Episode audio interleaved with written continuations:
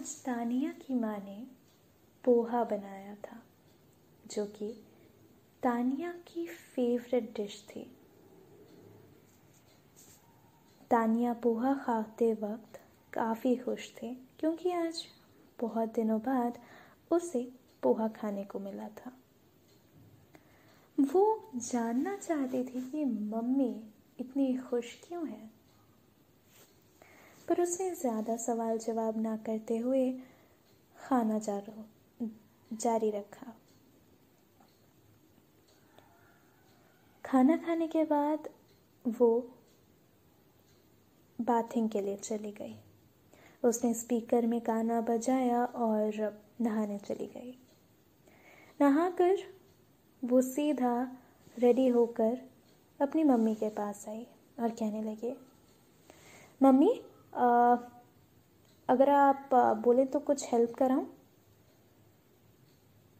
उसने कहा, नहीं बेटी तो जा, जाके पढ़ाई कर।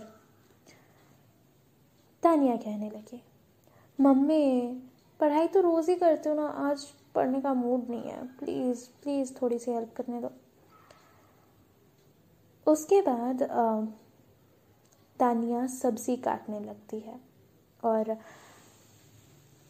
उसके बाद इतने में शाम हो जाती है और तानिया खेलने चली जाती है। आज तानिया की बेस्ट फ्रेंड शनाया वहाँ आई है और उसे देखकर वो बहुत खुश है। वो शनाया से कहती है, अरे शनाया, तू कैसे आई? हाँ? मैं कितनी खुश हूँ तुझे देखकर। कितने दिनों बाद मिल रहे हैं हम।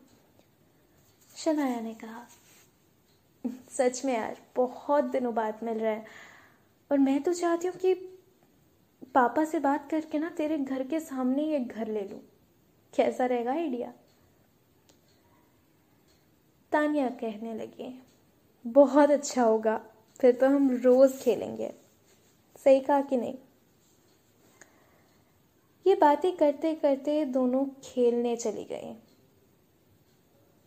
पहले, खेलने जाने से पहले शनाया ने तन्वी को नमस्ते किया और वो खेलने चली गई।